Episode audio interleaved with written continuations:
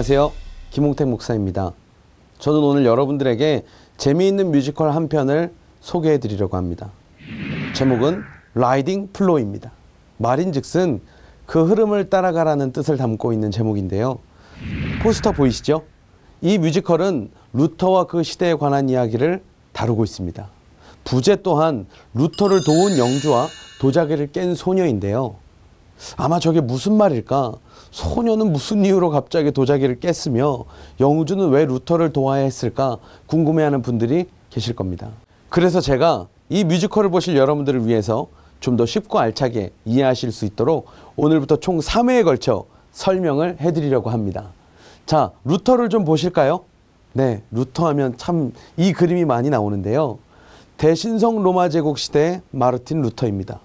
루터는 1483년 11월 10일 지금의 독일인 대신성 로마 제국의 작세난트 일주의 아이스레벤에서 광산업에 종사하는 아버지와 어머니 사이에 태어납니다. 부유했던 그의 아버지 한스 루더는 자신의 아들이 자신과 같은 계급에서 살지 않기를 너무 갈망했기 때문에요. 그를 좋은 학교로 보냈습니다. 그 덕에 루터는 어릴 때부터 좋은 학업 분위기 속에서 착실히 공부를 할 수 있었죠. 그리고 17세가 되던 해에 그는 에어프루트 대학에 진학하게 되고 2년 만에 졸업, 그리고 3년 만에 철학 석사학위를 받고 졸업합니다. 그리고 아버지의 강한 권유로 다시 법대에 진학하게 됩니다. 조금 억지로 진학하게 된 이 법대 공부가 맞지 않았던 루터는 얼마 되지 않아 수도사가 되기를 결심합니다. 결국 아버지의 반대에도 불구하고 아우구스티노 운둔자 수도에 입회하여 수사가 되었습니다. 그리고 1507년 정식 사제로 서품을 받습니다. 루터는 사제 시기 동안 청빈, 순결, 순종이라는 전통적인 수도사 생활에 힘을 쏟습니다. 루터 자신은 규율을 너무 철저히 지켜서 문제가 되기도 했는데요. 이렇게까지 철저히 노력을 한 이유는 다른 것이 아니라 하나님으로부터 구원을 받기 위해서였습니다. 자, 루터 개인에 대한 이야기는 또 차차 해드리도록 하고요.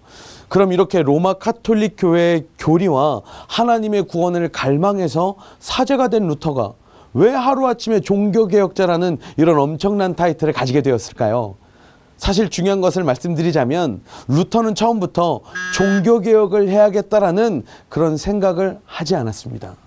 앞서 말씀드렸듯이 루터는 부모의 말에 순종하고 한참 뛰어놀아야 할 나이에도 부모 말에 순종해 공부해서 대학 갈 정도로 성격이 괜찮은 그런 사람이었습니다. 그런 순종적이었던 루터가 종교개혁자라는 엄청난 길을 처음부터 걷게 된 것이 아니고요. 이 타이틀을 가지게 된 데에는 그 시대 이야기를 해드리지 않을 수가 없습니다.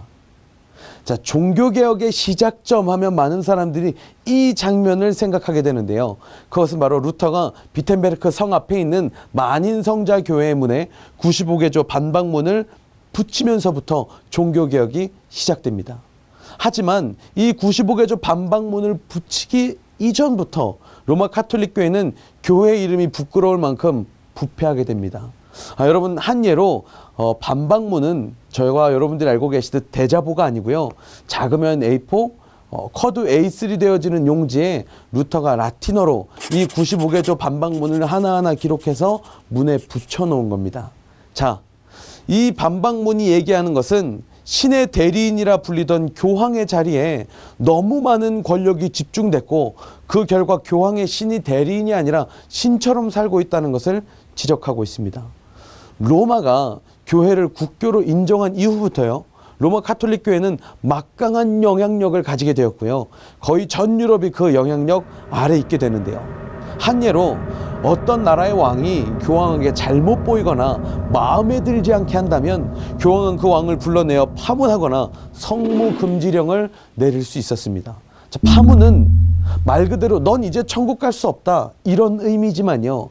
사실 왕들이 이것을 두려워했던 것에는 다른 이유가 있습니다.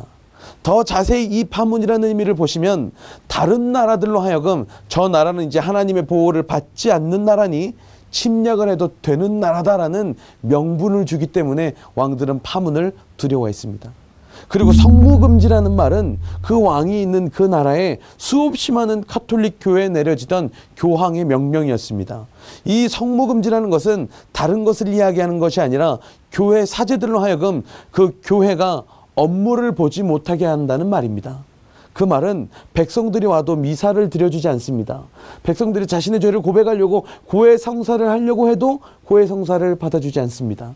그러니까 백성들이 원망이 일어나겠죠. 그리고 그 원망은 당연히 무능하고 파문당한 왕에게 집중될 것입니다. 그러면 쿠데타가 일어나고요. 왕권이 뒤흔들릴 수밖에 없는 사건이 생길 수도 있는 것이 바로 성무금지령이었습니다. 자, 문제는 교황 중심의 권력이 집중되고요. 이 권력이 집중되다 보니 교황도 인간인지라 욕심이 생겨나기 시작합니다.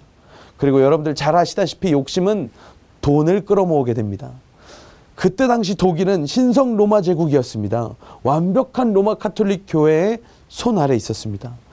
이때 신성 로마 제국 사람들, 그러니까 다시 말해 독일 사람들의 불만이 이만저만이 아니었는데요. 그 중에서도 가장 큰 것은 세금이었습니다. 그들에겐 종교 세금이라는 것이 있었습니다.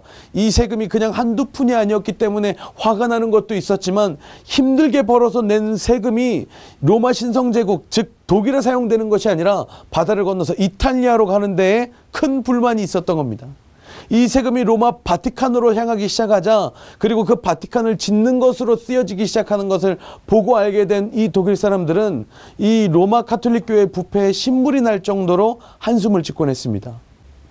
혹시 여러분 바티칸을 가보신 적이 있으십니까? 지금도 관광 명소로 불릴 만큼 아주 대단한 시설인데요. 신성 로마 제국과 같은 다른 나라들이 내는 세금으로 이 바티칸이 지어졌다 해도 과언이 아니었습니다. 자, 권력이 생겼습니다. 그리고 돈이 모입니다. 욕심이 있습니다. 교황이라는 자리가 거의 금수저를 만들어내는